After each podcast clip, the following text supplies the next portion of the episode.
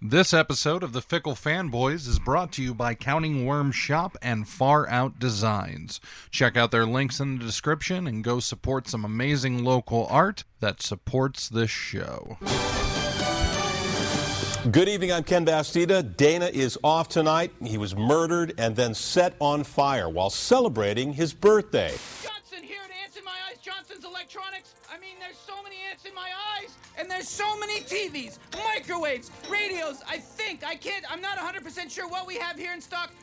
Top naked drop, that's some wet ass pussy. Yeah, you fucking with. unintentional second degree murder while committing a felony, find the defendant guilty. This verdict agreed to this 20th day of April 2021 at 1 Man, there's nothing on today. I wonder what the fanboys have been up to. Well, might as well check it out. Let's take a look and see what we got here on the internet machine. Oh man, it has to load up. Son of a bitch. Oh. All right, here here we go. A new a new episode. Awesome. All right, let's pump this bad boy on and get the downloading happening, and in six hours, we're gonna have an episode. Three days later. You say I'm insane? I say thank you very much.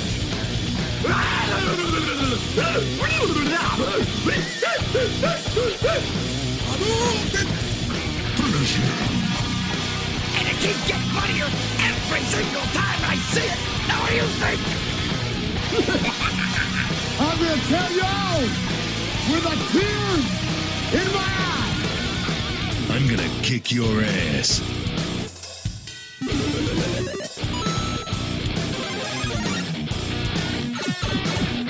We don't never go in against a Sicilian when Jess is on the line.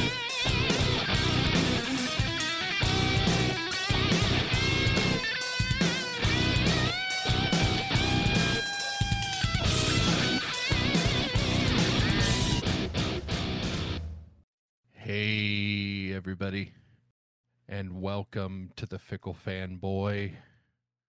I am your host, Reverend Jess. And with me, as always, here's RPM. I can't believe you fucking found me. I thought I hid well enough. Shit. Hey, everybody. And you know what? While we're at it, let's just. You said Fickle Fan Boy. Let's just go ahead and call this shit Fickle Fan Boys because it's pretty much our show now. You know, it, it's it was different when it was just me going it alone. But the last couple of seasons, I mean, fair, but like, you know, realistically, it was. I originally came onto the show just as uh essentially a, a placeholder because you had planned to do an episode with somebody else and then they they bailed. and they bailed hard. Le who? The her. Yeah, and then it was just decided that we were going to, you know, go forward without them and I was just going to like essentially just sit in on a regular basis. And then it just became I'm the co-host. Yeah, So, and it just seemed it seemed like it went naturally and almost perfectly. So I said, If if it ain't broke, don't fix it unless you fucking broke it. In which case, you know, Uh, realistically it was it was you know it just made more sense to call the show the fickle fan boy because in the end i was still just technically a guest host you know but now Yeah, that it's now that we're in the third season of me being on the show yeah, I actually considered it, you know, halfway through last season, but I was like, eh, you know what? I don't want to make any major changes. I mean, even though it wouldn't have been a major change, but I don't want to do anything too big until uh in between seasons. So Yeah. I mean, at this point, it is what it is. It's the fickle fan boys, my friends. yeah so naturally be prepared and uh, prepare your buttholes because you know that that pop culture enema is just not going to end No, you you better squat and eh, make sure you clean your ash holes later on. But A- absolutely it's going to be a hell of a time. Okay, so uh, for those of you that are really confused uh, as far as the format taking a a, a, a differing turn because I introduced the episode. Uh, basically, this episode was my idea. It was. It was. I take full credit for. I take full credit. takes for full it. credit or blame, This yes. dude, this dude did no. This dude did no work on this at all. I mean, uh, that's a little bit. That's a little bit harsh. I'm just I'm just I'm just telling it like it is, okay? We are we are being honest with our audience. It is all about being real. You know, I'm too real. That is my new my new thing. I'm being too real on this podcast. It's about fucking time. So, basic I mean, granted, it's probably about time that I do the same, but you know, whatever. Yeah, so in in the sake of full disclosure, for those of you that that do not know, RPM's full name is actually Cletus T. Judd. Before the Yeah, damn right. before this podcast, he had a long career as a country parody musician. I mean, long career is kind of pushing it, but you know, whatever. He did a parody of Faith Hill's "Breathe," which was about having bad breath, that was a good one. and also he he was also well known as a stuntman on the short-lived television show The Pauly Shore Show. Uh, uh, you know, I mean, Super Dave didn't want my help, so I had to do something. also, for those of you that don't know, RPM actually does have a long standing history as the character artist slash capture model for Leonard from Redneck Rampage. You're just at this point, you're just getting me back for all the times I introduced you in some disparaging, degrading way, Yeah. aren't you? Yes, exactly. Ah, you jackass. Exactly. Uh, not only that, but in the in the in the interest of being real, uh, RPM did vote for Donald Trump in both elections. Oh hell! Shut your fucking pie hole. Uh, he specifically gladly voted for him in 2020 uh, because he specifically said that he didn't want to support a cop for vice president. You could go ahead and put your head between your legs and kiss your own ass I'm just saying. if you can bend over that far. And not uh, fat n- fuck. not only that, but also he is a firm supporter of Elliot Rodger, the 2014 Isla Vista killer. RPM is an incel. Well, you know, you, you, you gotta find uh, some kind of hobby. And That's so fucked. I'm polite. I am the ultimate gentleman. You gotta find some hobby, so I just go on incel forums and hang out, you know? I mean, yeah, you've never heard of an internet troll? I, mean, Oh man. But anyway, I do it just to fuck with them. Well, that's the only fucking they're doing. Anyway. So, uh okay, so basically the idea for this episode was I wanted uh, I I spend a lot of my time recommending things to RPM and he just never he never does them. So eventually it got to No, no, I would like, I would like to stop you right there. I do them, but usually I take your ideas and then I, I play with them a little bit before we actually get to them. I blow them up a little bit, you know, make them a little bit more grandiose, and eventually it becomes. I mean, your idea is it's still at the the nugget. You know, it- it's it's still there. It's just you know morphed into something a little bit bigger and better. Although I will say, I will say, there are other times where how, how can I put this? My long term memory is not much better than my short term memory, and my short term memory is shit. So a lot of times you say something even on air and I agree to it and uh, then I just fucking forget what it was. Yeah. So basically, if you guys don't remember, if you, if you, yeah, I say guys just because there's no women that listen to the show. There's no way. I, I, I, I can prove it. You know, if you look at our anchor statistics, I guarantee there are no females that listen to the show. There So- were at one or two times, but I like I don't doubt that that was just because either they were um in the car when their boyfriends or significant other of any sort were fucking listening to the show, Let's be honest. it- or they it were being held hostage. Let's be honest. It was their, it was their children that were listening to the show. It's some fucking like sixty year old mom whose thirty year old son lives with her, and they're driving, and he's just like, "Can I put on a podcast?"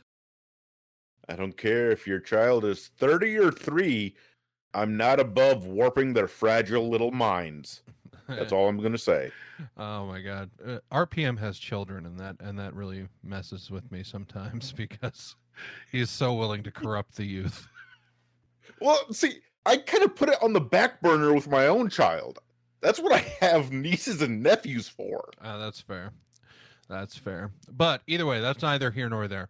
So if you guys remember this, this basically came about. I, I forget which episode it was during the. It was in the beginning of, but I was talking about Forged in Fire, and It was like one of the last episodes of last season. I don't know, one of the last two or three. Yeah, so it was Forged in Fire. We were talking about Forged in Fire, and we were saying like, you know, I was saying about how oh, it's a great show, it's really enjoyable, and then we brought up the you know the possibility of doing RPM tries Forged in Fire, right? Not not him trying to make his own weapons, but uh, Wait, that's not what I was supposed to do? is that what you did? Is that is, that where you've I been? mean, that's what I cleaning what up I the have cleaning up started trying to do, and and then I realized uh, i- if these fucking weapons work, who would clean up the mess? And I'm nothing if I'm not lazy, so I just said, eh, "Fuck it," and uh, you know, I threw them away. I'm sure that some kid around the neighborhood's gonna find them. I don't, you know, So whatever. so that's what you meant by you saying that your dog was getting fixed today.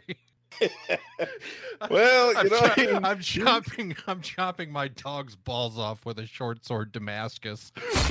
I mean, come on now. Don't blame me. I'm not the bad guy here. Have you seen the the prices of a lot of these vets? Shit. All right, so And don't get me I, I gave him anesthetic of some sort. I mean, does whiskey count? yeah, pour some whiskey in the dog bowl like Uncle Buck. Oh man. All right, so basically the idea was for him to watch Forged in Fire, take notes on it, and then we would discuss it.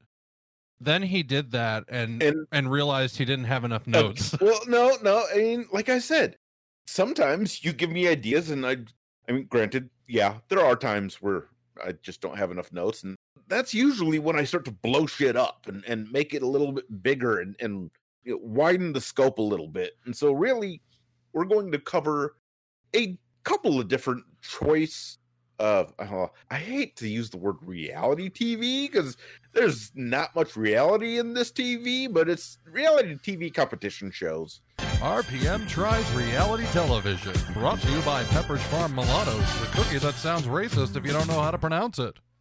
In defense of Forged in Fire, all of my research that I've done about it has it as mostly legit. Well, so okay. basic there's a couple there's a couple things. Okay, so in Forged in Fire they say that that you know, oh, anybody can come on and and you know participate as long as they have smelting experience.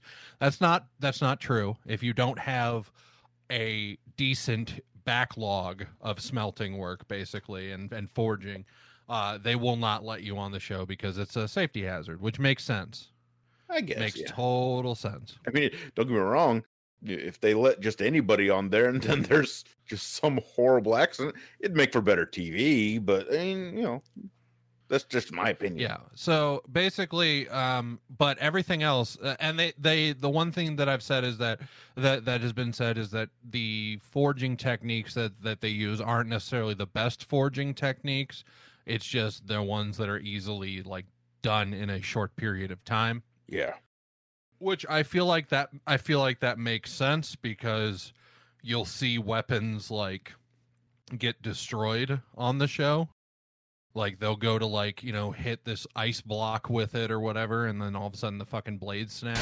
Because of the failure of Brandon's handle, we will not continue with testing. Brandon, your weapon did not make the cut. I have to ask you to leave the forge.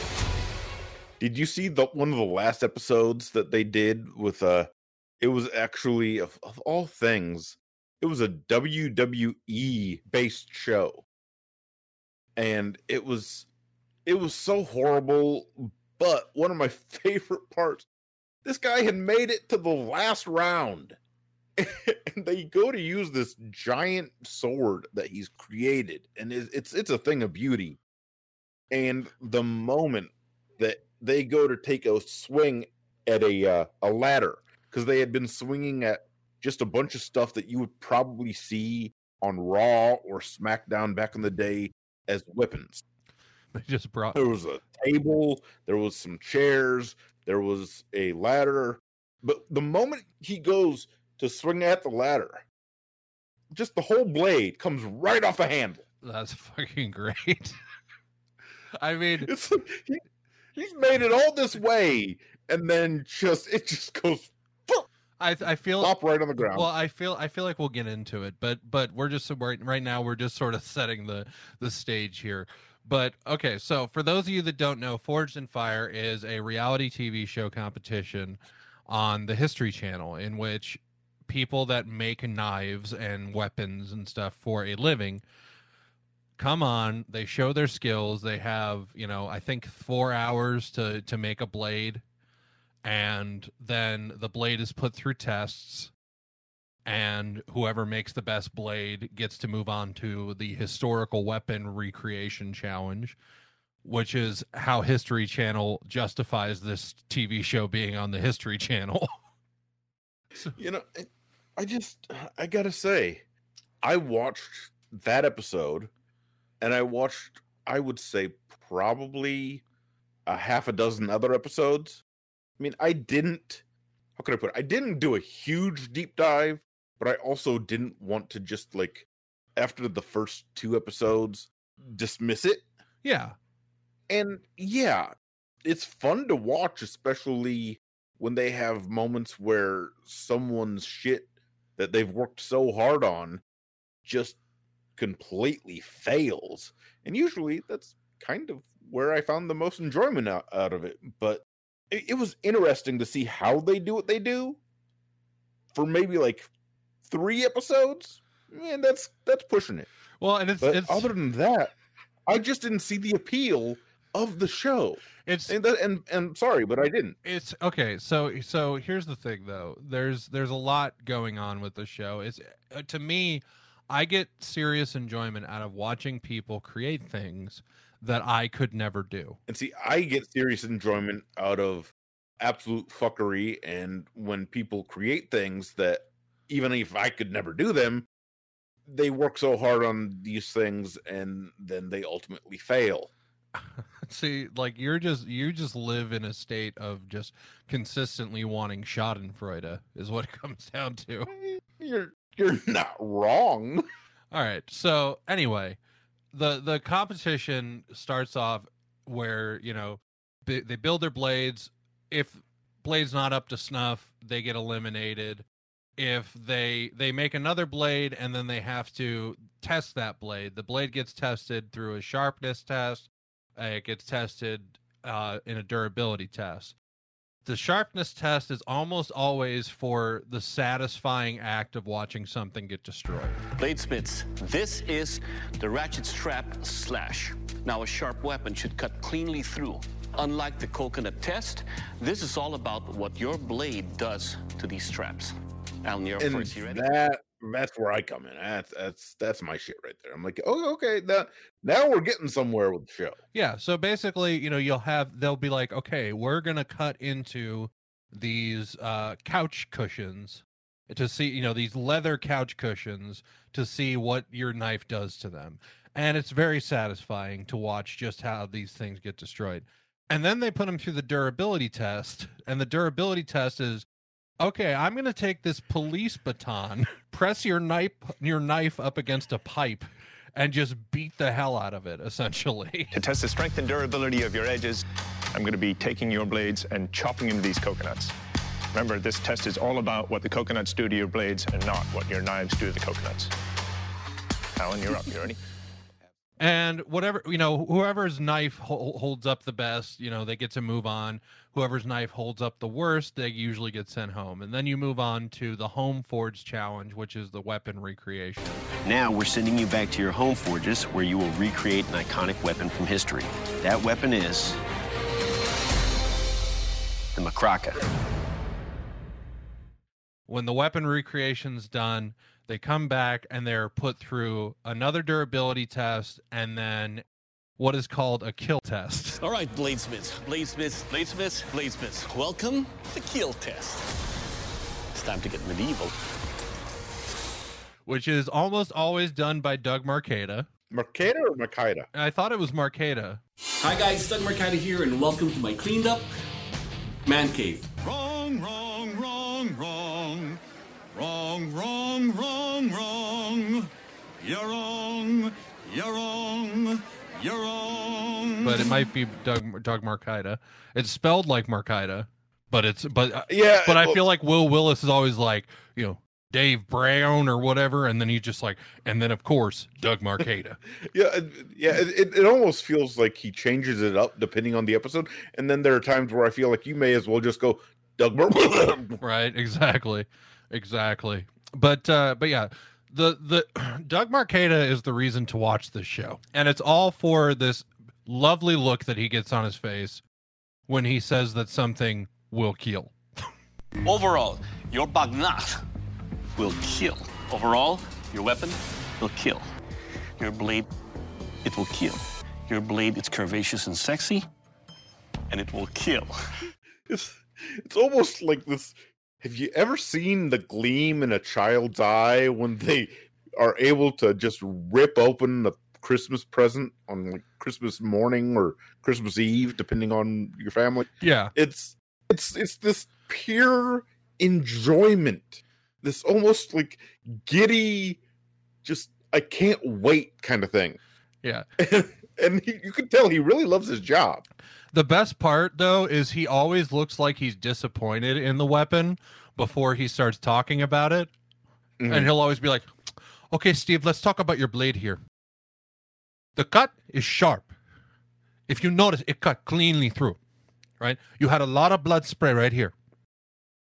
Now it does have a little bit of damage here on the blade.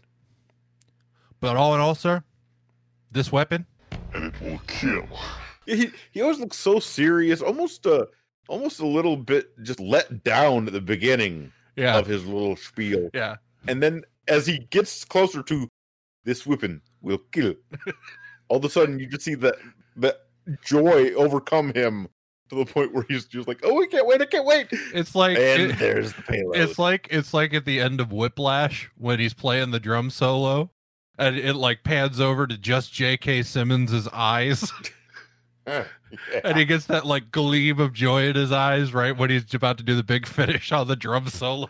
Oh man, but yeah. So okay, But I, I will say, you said that one of the aspects that you like of the show is the fact that you know it's interesting to watch someone create something, especially knowing that if left to your own devices, you probably couldn't do it, and or at least do it near as well. yeah, And that's one of the things I had a problem with is the fact that there was a lot of showing, and don't get me wrong, sometimes that can work, but there's very little explaining, especially on this show, when it comes to trying to verbalize anything that they're doing so that a novice like you or I could give a crap. Well, I don't think it's meant to be an instructional program. Well, why the hell not? Well, because that's not what the show is.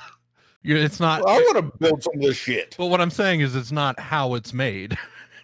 you know, Eh, well, like I this is the. History Channel. We have Pawn Stars and we have Ice Road Truckers. Uh, don't get me don't get me started on either one of those. We could totally talk about Pawn Stars. I could talk about Pawn Stars for such a long time. Well, it's definitely a saddle. Okay. Thanks for coming in, Mark. Really You're appreciate it. Nice, nice to meet you. Good luck. Bye.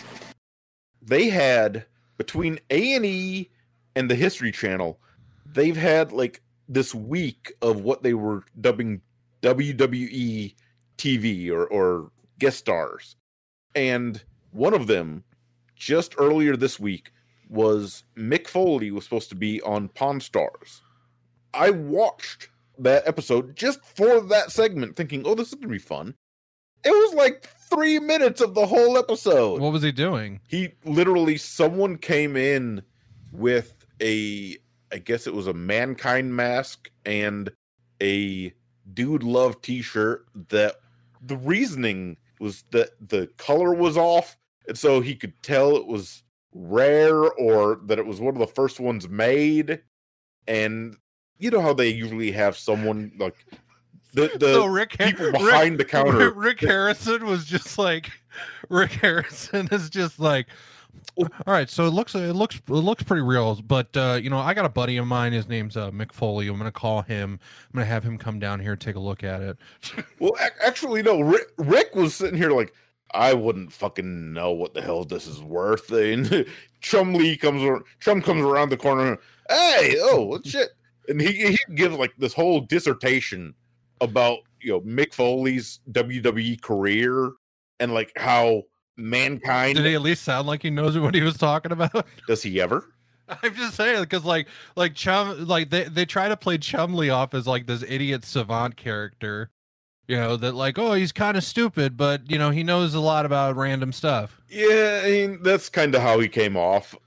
Actually, even before Mick came onto the set, or you know whatever the hell you want to call it, into the camera view, the uh, best part for me was listening to Chum try to explain to Rick that fucking Mick Foley was both mankind and dude love. You gotta understand, Rick. There's there's three faces of Foley, and uh, yeah, you know, it's it's just, is I mean, I mean, if it's wrestling. That's you almost know? verbatim, practically what he said.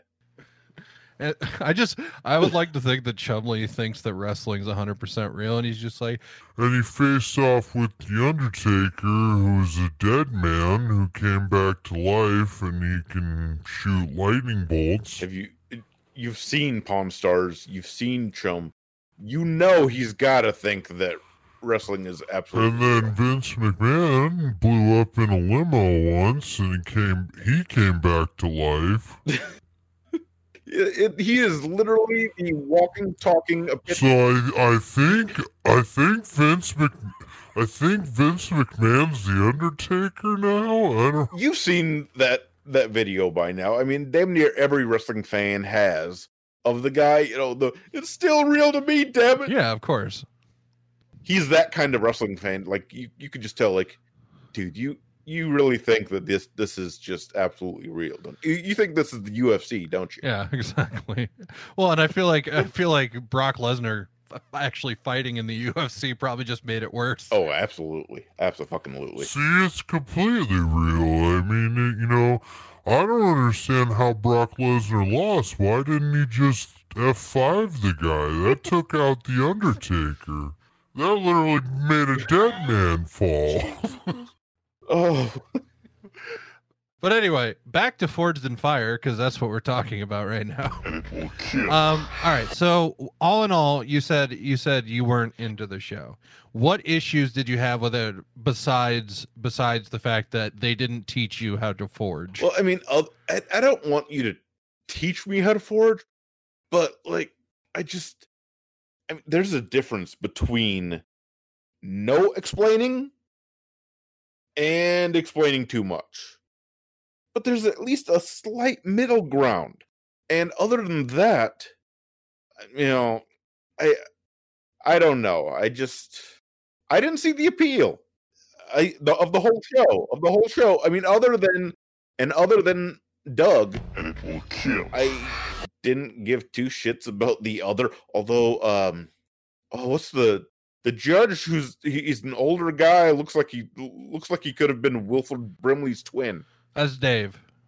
Dave, Dave- I, Dave I, I was I was slightly jealous of his beard. However, other than that, I really could have given two shits about both Dave and whoever the hell the other dude was.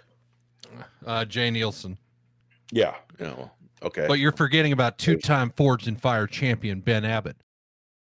No, I'm not. I'm not forgetting him. I'm just not mentioning him at All right. all, ever. All right, fair enough. But the one thing I will say about in Fire, um, I I think you weren't paying close enough attention because if you if you recall, the host will consistently go over when people are smelting and ask the judges about certain things. Like he'll be like, okay, so now he's taking the steel and he's grinding on the steel to see what type of sparks. What is he doing? You know? Yeah, and I will say they did go a little bit more into detail when some shit was gonna go wrong, like when someone accidentally chipped some of their metal or something. Yeah. They slightly, kind of as an aside, explain what happened, but it, it- I don't know. It's just again didn't get the appeal. I'm not saying it was a horrible show. I will say that I liked it more than I thought I was going to when you suggested it and for two or three episodes at a time, I wouldn't mind watching it here and there. All right, But wonderful. it's not one that I'd be like either breaking my back to try and get home to see if it was airing or even if I forgot to set my DVR to record it, I wouldn't be crying in my whiskey. Okay, I mean that's fair. All right. So that's your thoughts on Forged in Fire. You said you had some more reality competition shows that you watched. Well, um, actually, speaking of crying in my whiskey, I did watch a little bit of. Have you ever seen Master Distiller? What's it taste like, Adam? Yeah, that flavor coming in for you. Okay, so I have not. I tried finding it when you brought it up. I couldn't really find any full episodes. Okay, have you ever seen Moonshiner?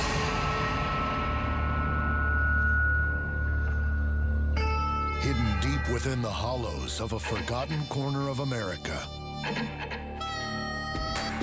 It's late summer in the mountains of Appalachia. But to the renegades who call this place home, a battle is about to begin. This is how we make the moonshine. I have seen an episode of Moonshine. It's like my parents my parents would watch that show because they're a bunch of fucking country bumpkins who worship Trump and naturally if there's anything hick related they want to watch it. It's like three of the guys from Moonshiners are the judges. Okay. It was fun because it was the country bumpkins trying to, you know, get liquored up and, you know, make a show out of it. It was it was fun. And that's just there you actually get a little bit of explaining about what's going on and about, you know, the choices that these guys are making when using these distilleries, these itty bitty little distilleries to make I mean whether it be rum, whether it be whiskey, whether it be anything really. All right, so this this is my plan. I plan to use antifreeze from this 1967 Chevelle to sort of really give it a bit of a kick, you know, because I like my Everclear to essentially be able to pull the skin off a rat's tail. You're not far off. I'm not I I can't even I can't Oh, even God, I can't even lie. And I think that's another I think we've come on to another reason why about how they're the what I'm gonna be doing is a method called boondoggling. And what this is is what happens is you take your granny's panties and you, you pour the moonshine through it, and that gives it the taste of failure. well, I mean, no, you're close, but no cigar. It's it's it was more informative than forged, and I like nothing more in my reality TV that's not so much reality than I do a little bit of fuckery. And this show was full of fuckery. like like people like sabotaging each other. no, just I mean comedic fuckery. I'm gonna go over here and I'm I'm gonna piss in his dis- his distillery No, comedic fuckery. so that his moonshine tastes like piss.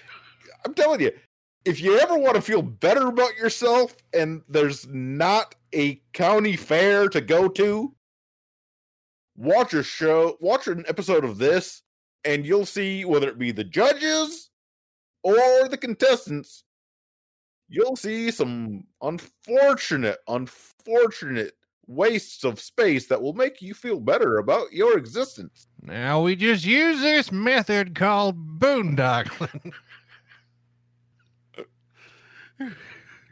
That's my favorite thing now. gonna- you've just mentioned it like several times in the last few seconds. Should I go get my whiskey so I can go ahead and take a shot every time you say boondogglin, or uh, might I need to go pump my stomach afterwards if I do that?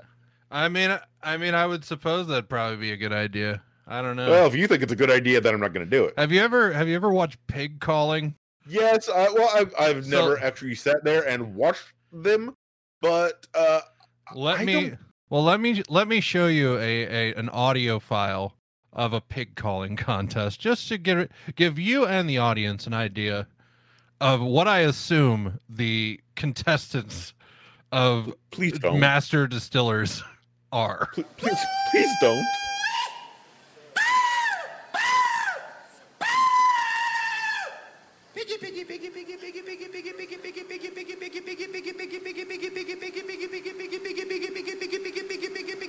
Freddie, Freddie. Fred! Ah! I think I see him. He's right over here. I just assume I just assume that's what they sound like. Friday. Oh, Jiminy Christmas. Okay, so, but I mean, I grew up in South Dakota. You eventually at least hear off in the distance big calling contest, among other shit that you just can't Wait a- explain. Oh wait a minute. Were you saying that you needed to hear the the metal version of it?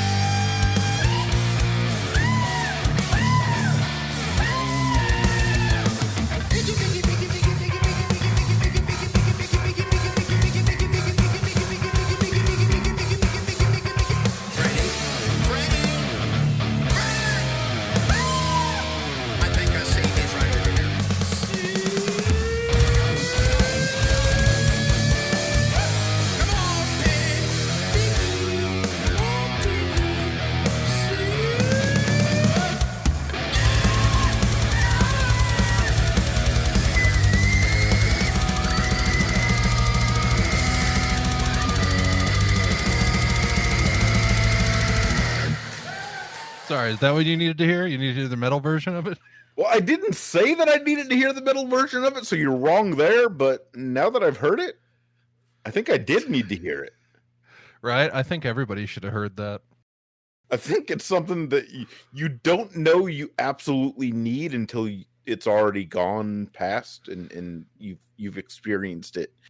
And then you realize I needed that more in my life than I could have ever known.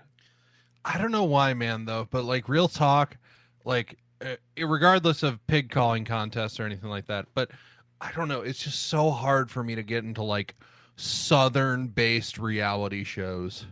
Yeah, and it it is a great the, the show is a great example of how the worst thing about some of these shows can be the hosts when you pick people who care about the topic but just don't give two wet shits about being on TV. It's almost like they really could care less about the camera being there. Uh, I'm surprised that they haven't dropped a good amount of f bombs by now. Uh, in fact, it make it make the show better. In my like my whole standpoint is okay. So, a prime example, Tiger King. It's all part of Carole Baskin's plan with Peter the Carole Baskin. Carole Baskin is so influential that Carole Baskin and Carole Baskin, I consider that bitch to be one of the biggest terrorists in the exotic animal world right now. Carole Baskin. Yep. Did you watch the Tiger King? I was gonna say, I'm, I'm hoping when you said Tiger King, there was such a dramatic pause there. I was hoping there was more. No, I'm asking. Did you watch it? No, I have not. Okay. I. It's one of those things where You're a hipster. Everybody, Whenever wa- to- everybody was I- watching it. You didn't want to watch it because everybody's watching it. I get it. You're a hipster. No, no, it's not that. It's that every time I go onto Netflix with the intent of watching something, you can go on there thinking, ah, I've, you know what? I haven't seen, I'll just say fucking West Wing or whatever the show have you, you might want to watch. I'm gonna uh, uh, let me go on there and binge on it a little bit. I mean, fair. I just, I mean, like, like, don't get me wrong. and then when you when you go yeah by the time you get to the show you meant to go to you've come across like five different things that you actually want to watch more and that's usually what happens i'll go on there with the intent to watch tiger king and inevitably be done with netflix and go on to something else in my day without ever having watched Tiger King. Well, the thing about Tiger King, okay, the actual Tiger King himself, Joe Joe Exotic, he was meant to be on television. Best name ever. I mean, he was meant to be on television. He, the way that he, the way that he carries himself, the the whole you know appeal that he's like presented himself as, he made himself made for television, right? Mhm. But he is literally the only fucking person in that documentary who is meant to be on television. Every single other person that is interviewed on that fucking that documentary is like literally the same deal of just like I don't know why they're filming me about this. Like, uh, okay, yeah, Joe Exotic, yeah, whatever. You know, like Yeah. So it and and and you know that's that's some dudes down in Oklahoma. You know, like I so that's just another case of those southern reality shows that just showcase people that aren't meant yeah, to be and on that's television. basically the the hosts of this um master distiller. It, it's Mark, Tim, and and get this shit, a man that they really just refer to as Digger. There's there's always that one guy. I mean, it's like mountain monsters, you know. and it's it's just a bunch of backwoods moonshining hicks that frankly could have been former neighbors of you when you lived in Bumfuzzle, Kentucky. I just like like that's the thing. Like you know those southern reality shows. It's the same thing with it's the same thing with mountain do monsters. Not, do not disparage the good name of Mountain Monsters. Where's. Huckleberry? That I don't is know some- where that is some Huckleberry top- is. That, that is some good, solid, just wholesome fuckery that I love with all my heart. Just a minute. Go, Willie. Stay in order, them to come immediately after Jeff told them I spoke with this little girl, they want me bad. This is not good. Here comes William Bill. Come here, hot. Squirrel. Guys, we ain't got a whole lot of time. Buck, you need to get here. because it is just okay. If you can't get a laugh out of fucking every time that Huckleberry, you know, just goes full on like I'm gonna kick somebody's ass, or every time that uh, Willie falls out of nowhere in the middle of the night, just like over some kind of cliff, and you just hear uh, Wild Bill just Willie, Willie, where are you, brother? Like, I'm sorry, man. And all this while hunting something like the fucking snallygaster. What the fuck is the snallygaster? Here in Clay County, the terrain is very unforgiving. Steep hills, rock cliffs, and we're out in an open apple orchard. This Bigfoot could sneak up on us in a hurry, and we'd never even know he was there. Deep breaths. Come on, take some deep breaths. Can you talk to me? I'm not into this hocus pocus bull. Um, so Huckleberry looks like a damn Bigfoot.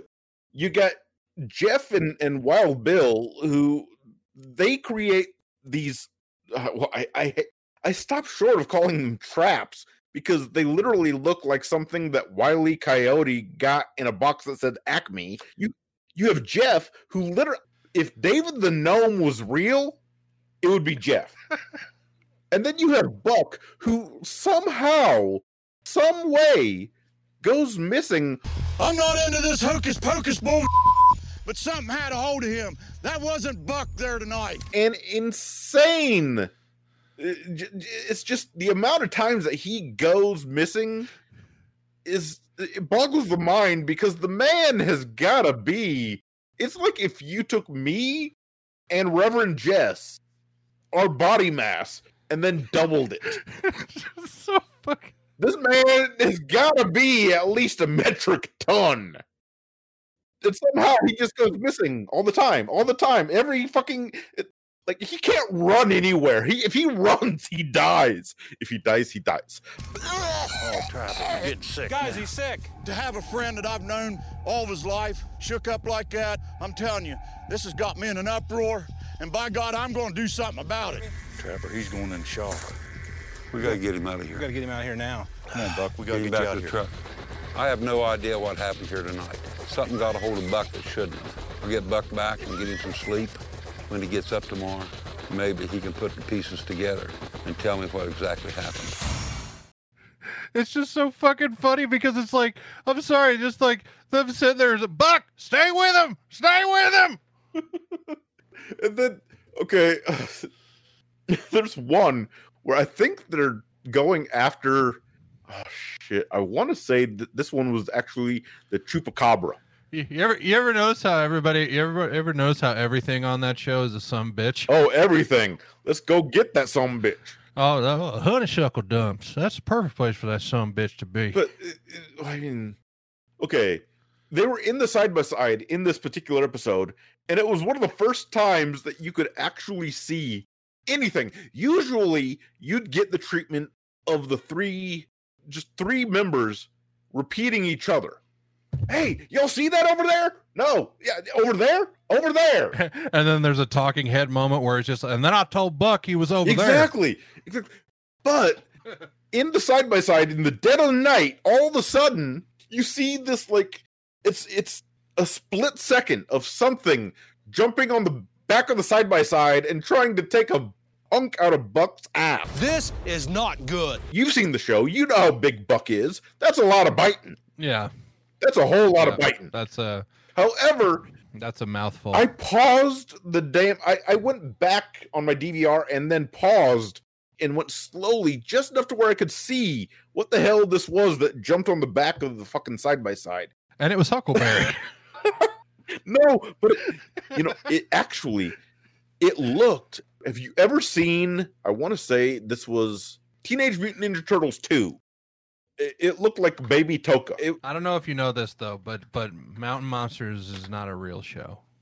the hell you say? In fact, I, I in fact, as someone who believes in the possibility of cryptozoological creatures, I feel like shows like Mountain Monsters or Finding Bigfoot uh, honestly just provide a detriment to the cryptozoological zoological community because Say that three times fast. realistically cryptozoological community That wasn't Uh, fast. that's the you're right because it's hard to say fast That's what I said. Say that Um, three times fast, and you didn't. So yeah, I know. You- I you know. failed. Yes, I did. But I feel like they are seriously a detriment because because cryptozoological, you know, believers essentially, Mhm. um, you know, they there's the possibility of those creatures being out there because new species are discovered all the fucking time. And on top of that, you know, just because a species is endangered or presumed extinct doesn't necessarily mean that it is. And not to mention that there's also the possibility of, you know, biological interference or or uh fucking, you know, radioactive interference. Like, for example, can you imagine what sort of mutated fucking monsters are walking around Chernobyl, you know? yeah, So, I mean, realistically, like, you know, it's highly possible for cryptids to be real. So, when you have shows like that that totally fake it, and just, or like, for example, Finding Bigfoot, which is has 14 seasons of them finding absolutely nothing, it just continues to essentially not only embarrass the the actual committee looking for these for these things, or the actual believers, but it also fucking like you know gives the skeptics more fuel essentially yeah, and I don't care if it's Matt Moneymaker or any of the other hosts of that fucking show. This is the most frustrated I've been while watching in a long time. You can tell none of them when they do that little talking head uh, aside thing. i- i- They really don't fucking believe a word they're saying. And it, it's like that's the thing like like him i remember like there was an episode of finding bigfoot where he like they got called out and they were encouraged to participate in a debate about why uh, bigfoot isn't real. And the main evidence that he gave wa- was uh, okay so we you're standing next to a skeleton of a, a woolly mammoth or a mastodon or whatever. And he's like um he's like why have we not found fucking bones of bigfoot? And he's just like well let's let's think about this for a second okay? You you have mastodons who were uh, in a frozen tundra environment okay? So it was highly likely for them to be preserved. Now chimps are more of a tropical species uh different climates. So it only makes sense that their bones would just deteriorate over time and not be preserved Yeah, And like, dude, it's like because we've never like- found ever. We've never found any kind of uh, chimp bones or anywhere. No, come the fuck. Well, on. no, but but the point that he was making was, you know, essentially saying that like, oh, um, because this is, you know, even after fifty thousand years, uh, we still can pull up these mastodon bones, and he just like he's just like sitting there basically saying like, oh, well, you know, chimps are from the tropic, therefore, uh, there's no there's no way that their the bones could have been preserved the same way. But realistically, dude, then why the fuck are you hunting for Bigfoot in the Pacific Northwest? Because really, uh, because they didn't find they don't find mammoth bones. They don't have to go out to antarctica to find mammoth bones dude. Like no. they found the sh- they find the shit in like the desert. So you can't fucking sit there and say like oh well they're just from a different area so therefore that's why there's no bones. It's like dude th- think of a fucking better argument than that finding Bigfoot basically just sticks to the Pacific Northwest, as you said. You have mountain monsters, which is more or less just the south and like The south. southeast part of the country. and like the appalachian area they Yeah, spend that- a lot of time too, in virginia But of course, they've never found anything. I I will forever fight anybody who says that the best chance of finding any of that kind of shit isn't somewhere in the middle of the country. I don't care if you're talking the Dakotas. I don't care if you're talking fucking Oklahoma or, or Texas or Either way, it's neither Oh. it's neither here nor there. It's neither here nor there. Oh, it's here and there. I I mean fair. I feel like cryptids are a topic for a different episode because I can go on about cryptids Yeah, for a very long time.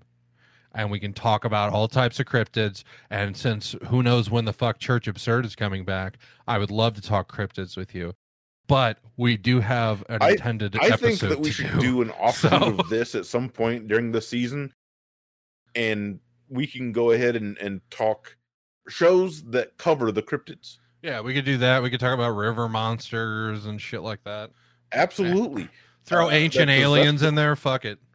But either way, that's neither here nor there. Let's move on. Let's talk about another show. The last two that I had before that, really, we could kind of cover all together Okay.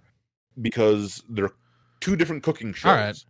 One is nailed And it, and the other one is cooked with cannabis. Smoke weed every day. Okay, so cooking with cannabis pretty straightforward. It's about weed cook. Yeah, right? it's it's really just your regular, everyday, mostly boring, unless you're kind of adventurous with your cooking cooking show. As they make jokes that didn't make it into the scripts of movies like How High, is the menagerie of hosts, depending on whatever episode you're watching. I feel like I feel like that whole show is just. I feel like that whole show has to be just a series of winks to the camera, where it's just like, no, you're gonna want to cook it at a high temperature, probably around like 400 or maybe like 420 degrees. it really is at the beginning, and then by the end of it, everyone's starting to get contact highs, and so the humor becomes a, at least a little bit more bearable. But yeah, that that's I would I would love to see the judges that you know like you know on Master Chef they fucking test the food and they're just like oh it's got like a nice earthy tone to it. It's got I really like the the the hint of citrus that you have here in this filet mignon. You know I I can tell you marinate you know what I mean? Shit like that. But then they're just like the the judges for this are just like all right so i'm biting into your chicken here and let me tell you it's hitting me. Um basically uh, i don't did you use cannabis because let me tell you right now you are you look like a whale that's talking right now so was your cannabis spiked? So I just- laced with anything. Uh, is this laced? Is this laced? Did you give me angel dust? Am I? Because let me tell you right now, okay? Like uh, clearly, you've you've done your chicken well because I am really wanting to listen to Primus right now. Because let me tell you, pork soda. Uh, th- here's the thing I can tell you about your filet mignon that you cooked here is that Pork Soda is one of the greatest albums ever made, but Sailing the Seas with Cheese is definitely the greatest follow up you'll ever see. in the history Winona had a big brown beaver. of bark. music. Let me tell you, I'm just sitting here and I am eating. I am eating so much. Uh, you know what would be great with this filet mignon is some Cheetos. I could go for some Cheetos right now. Ugh. you know, and Can here's here's and I know this is crazy, but uh, as far as your food here, have you thought about putting peanut butter on it? Uh, sir, I don't know if that would be a good idea because this here is a pork chop. Yes, but if can you imagine if we put peanut butter on it and then some Cheetos on top of the peanut butter? Because let me tell you, that sounds amazing. Well, and, and and mind you, I am fat ass, but I'm of the mind that uh, well, peanut butter goes with damn near everything. I don't care what it is. Anything. the, the judges are so fucking stoned. They just bring them like a taco party pack from from Taco Bell. Yeah, I made this, and they're just like, "Wow, this tastes extremely like Taco Bell." I'm give you win. You win. You win. That'd be great. But I mean, okay, and the last one, like I said, has nailed it. And it's more comedy than it is reality. I get that, ju- just like Mountain Monsters is. But it's fun to watch if you really want to feel better about how your baking comes out. Because it's almost like if you took any show that's ever revolved around baking or cooking, whether it be Iron Chef, I don't care what it is, and just everyone that goes on, you know, as a contestant has no fucking clue what they're doing. Oh, lovely.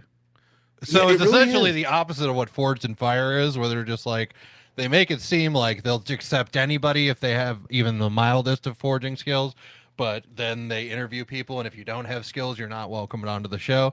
It's the opposite here, where it's just like if you have good skills, you're just not welcome on the show.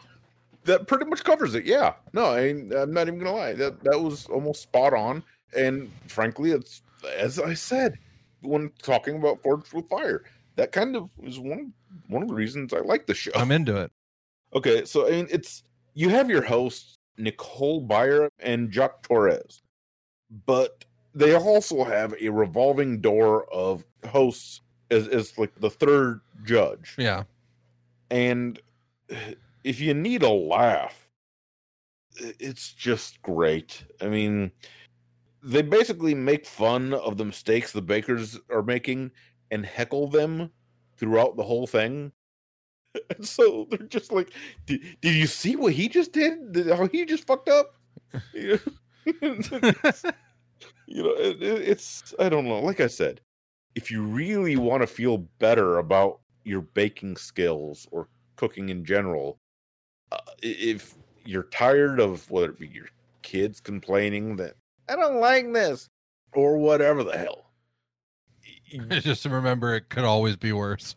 yeah, watch the show and just kind of go, well, at least I'm not so bad that I end up on this fucker.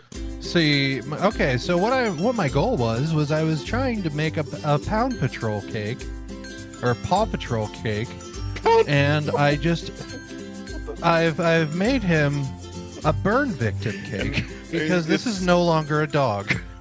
The things that they make, especially when using like the modeling chocolate and things like that to try and put like figurines or you know figures on the cake, or if they Yeah. try to have to make it look like something, it almost looks like someone took a flamethrower to Mr. Bill. I love it. It really does. It looks like if Mr. Bill and uh, Pizza the Hut from Spaceballs had some sort of fucked up love child. You are delicious. It was, oh, fuck, I love that movie. But yeah, it, it's just. I'll I to- enjoy I'll have to peep that one. Yeah, I, I just enjoy my reality TV, if you want to call it that, with a little bit of fuckery. And, you know, the more fuckery, the better, in my opinion, which is why we get to MXC. It's time for MXC, the world's toughest competition in town. It's a career day show as white collar kids and their mentors battle it out with blue collar kids and their mentors. It's a classic battle of three piece suits versus steel toed boots. And now, two guys with rings around their collars Kenny Blankenship and Vic Romano. Welcome. Woohoo! Which is just until you suggested it, I have to say, it's been so long since I watched MXC. Completely forgot about it. I used to like when it was on Spike back in the day. I caught that on a regular basis. So the thing about MXC is it's its own animal because it is one of these cases of them it's very similar to what uh Space Ghost Coast to Coast did.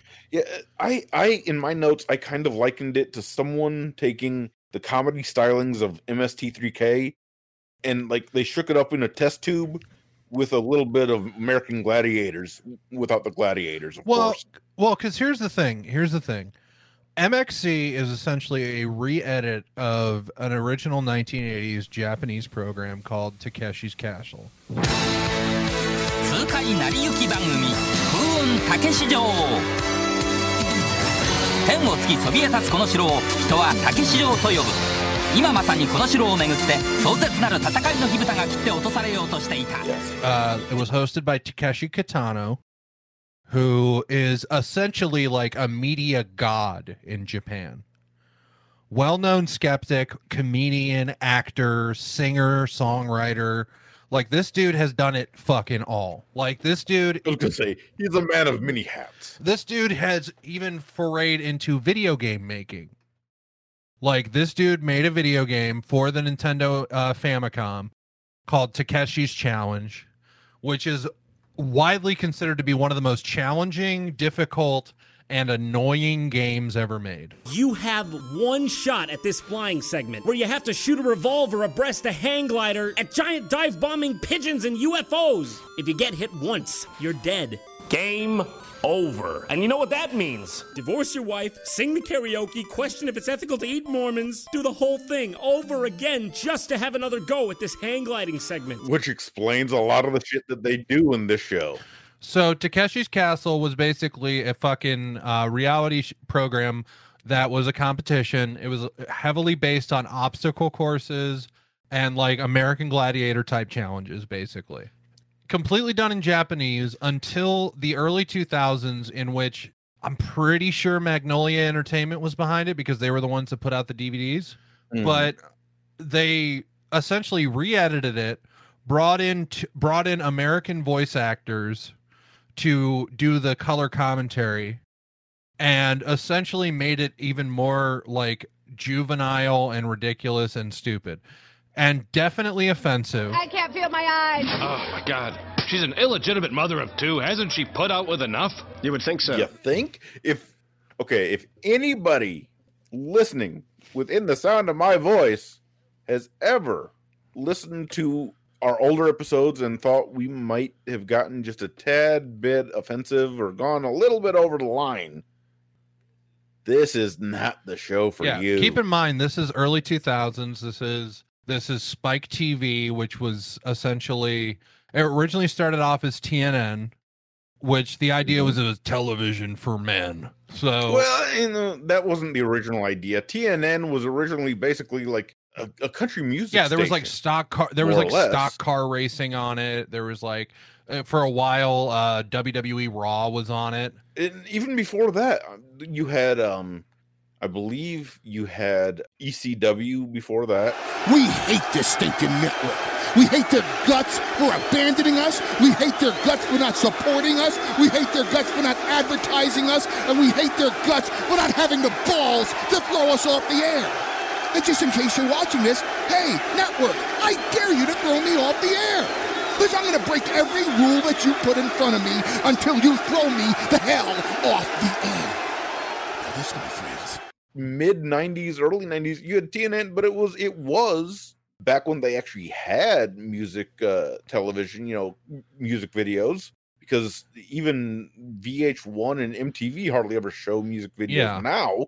But when they had music videos, that's really almost all they ever showed on yeah, TNN. and that's and in its inception. TNN is where you would you would watch old reruns of Walker Texas Ranger and you know Nash Yes. Bridges and shit like that. basically anything that any of the uh, good old boy backwoods motherfuckers in the country would probably get a kick out of. So somehow they got the distribution rights for Takeshi's Castle and decided to re-edit it and call it Most Extreme Elimination Challenge. And essentially decided to pull off, you know, pull out the interest in Japanese culture and then make it more Americanized. So that's when you brought in the fucking um, you know, funny commentary and, you know, the crude humor, shit like that. Yeah, I would normally catch the show. I, I believe it came on either right before or right after the critic and Duckman. Yeah, and then and then this this was like part of like the fucking night block of programming. Like it was like around I want to say it came on like around like eight o'clock at night, and then after that you would go like it be when Spike finally took over and became became Spike TV, which was literally television for men. And this was before you had things like the critic. Stripperella, which man, I I I, I like to think that Stan Lee probably regretted that decision. I don't know if he ever had a decision that he regretted, but if he did, that'd probably be the one. Yeah, and then like uh, G- there was that Gary the Rat show uh, with uh, with Kelsey Grammer. Yes, I almost forgot about that one. Holy shit! Yeah, so so it was like it was programming like that, and then eventually it got to a point where it was just like reruns of Cops were on Spike all the time, and then I, I think Bar Rescue was also on Spike. It might have been now that you say that, but uh, I don't remember ever seeing it on there. But I can't say that it wasn't. before before Spike TV became what Spike was known for, which was shit like Ink Master and Bar Rescue. It was home to Most Extreme Elimination Challenge, and Most Extreme Elimination Challenge had five seasons. Each one was like twenty six episodes, half an hour long program, and it was very fucking funny to watch just the old footage.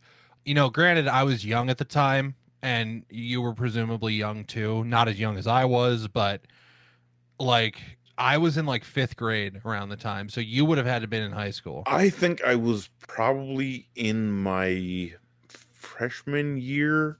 Yeah, I was either.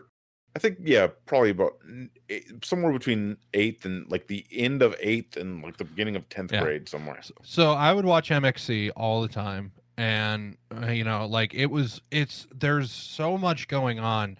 Like you have just these random, like there's a game called Sinkers and Floaters where they have to run across a pond, and half the rocks like are like essentially platforms, the other half aren't. So they have to essentially guess which ones will cause them not to fall into the water.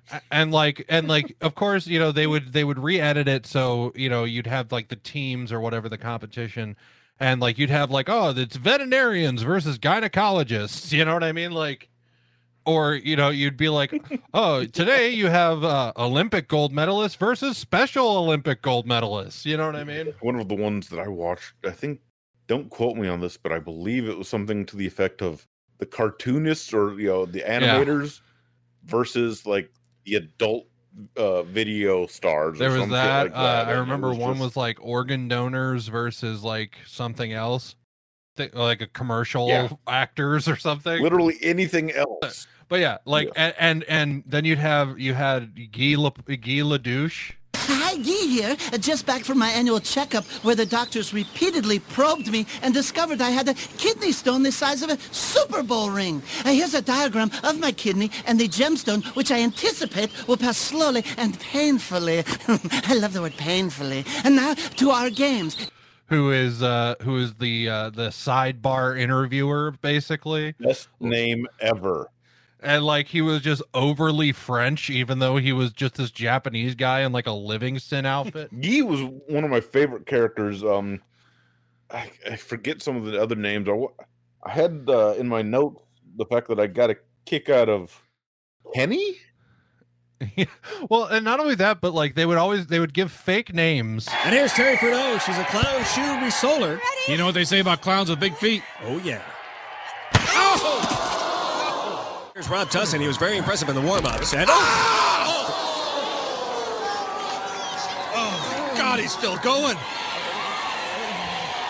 Oh, how can he? Oh, he must be feeling really stupid. I don't think he's feeling anything from the neck down, Ken. They'd be like, "Oh, here comes Bobby Baba Ganoush. He's a battery acid tes- taste tester." Like, like, but like, so many people's last name was Baba Ganoush. Oh. Coming up next on the platform, Timmy Bobby Ganoush. Yeah, and it was never. It, it wasn't always just Bobby Ganoush. It was change it just a little bit. And like, what's what? Just to keep What's funny is like you know you'd have the contestants they come on and like they they they they'd like say something to the camera and like occasionally they like the, everyone's overdubbed so they'll say they'll make them say something ridiculous just like like she took my kids or something like that Smoking. and this spirited young fellow is Avanche, much sought after fashion photographer. Oh, he got bucked early. Yes, he did, Ken. Actually, that didn't count. We're going to let him get back up there. It almost reminded me of uh, one of my favorite movies, Hot Shots. At the end, when this this guy goes flying off the ship, and all of a sudden you just hear, "I can see my house from here." right essentially like like it's the same idea but like god damn if if you ever get a chance and keep in mind the only way you can watch mxc is through Basically, illegal means.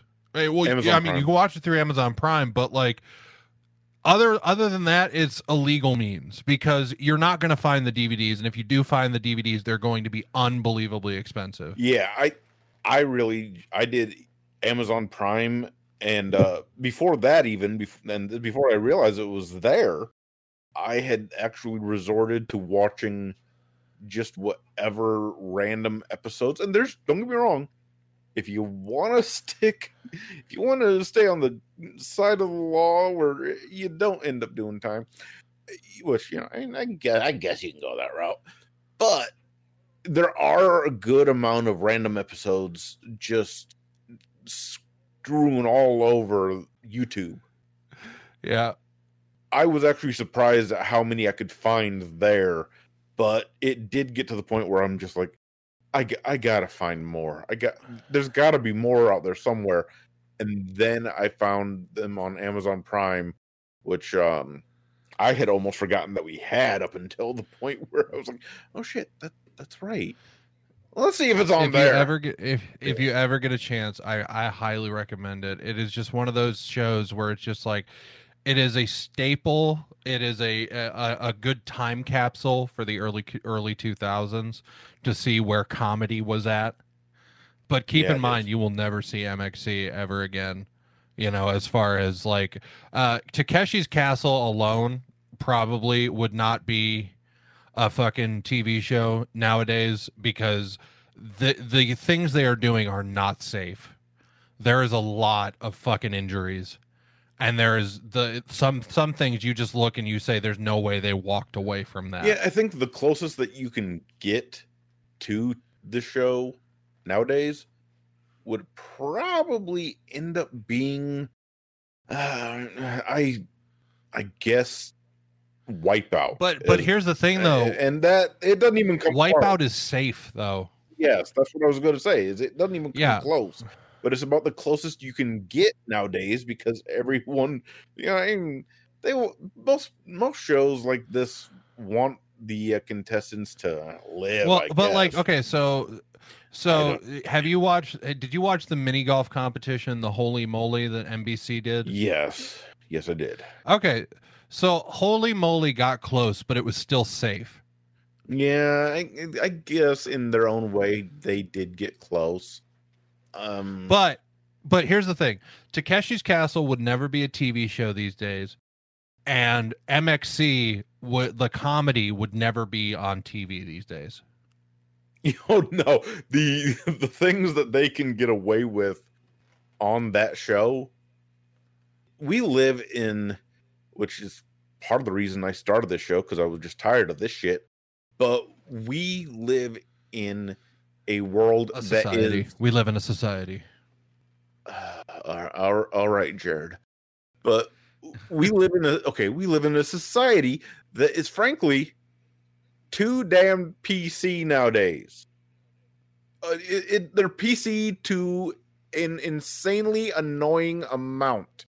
People are, are just so worried about you know you have the cancel culture and all these things and people are so worried about hurting feelings and and and uh, offending somebody.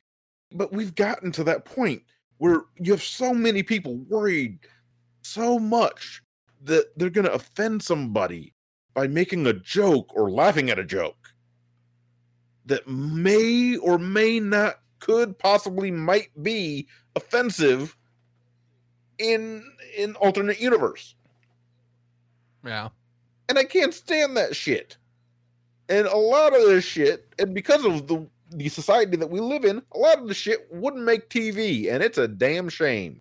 God, if I will say this, it's been too damn long since we recorded, because frankly, that felt good. That little rant, just to get that kind of shit out. Yes! Yes! Oh, yeah! Can you feel that, buddy? Huh? Huh? Huh? I have exorcised the demons. This house is clear.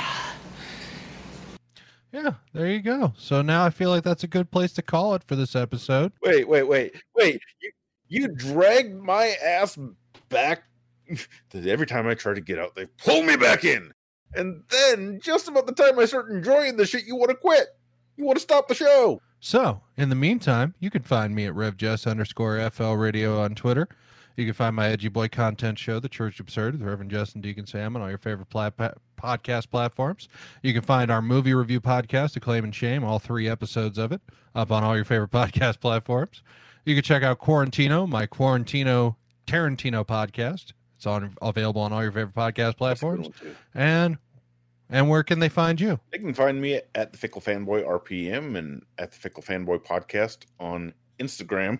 Uh, the Fickle Fanboy RPM is Twitter, and you can find me uh, basically every once in a while. I check into uh, the Fickle Fanboy Facebook page, but other than me posting, no, no one pipes in. Yeah, there, there's there's absolutely jack shit going on there. But when there is, that's probably it's probably because uh I tend to troll just about anybody that wants to start shit. So I mean, yeah, that's, that's probably I'm probably to blame there a little bit, but yeah. And other than that, uh, I'm sure there's other places you can find me, but I'm out of fucking practice. So eh, let's start with that and and uh, go from there.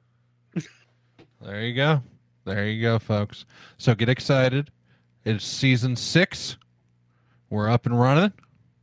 It's good times. Woohoo! I- Be I- excited. I'll tell you right now, I actually had uh, set a little bit of a goal for me, uh, for myself, that if I didn't have people listening to an extent where I felt like, you know, it wasn't just my family and friends, and mind you, I've talked to my family, none of them really listen to the show because most of them, they, they don't like to hear they don't like listening to my voice when we when we talk on the phone. They ain't listening. So I, I was i set a goal. I said five years in if it's just basically me uh jess and uh, you know maybe uh, every once in a while my wife listening in if it wasn't just those people i would have quit but here we are six six years in and um don't worry it gets better.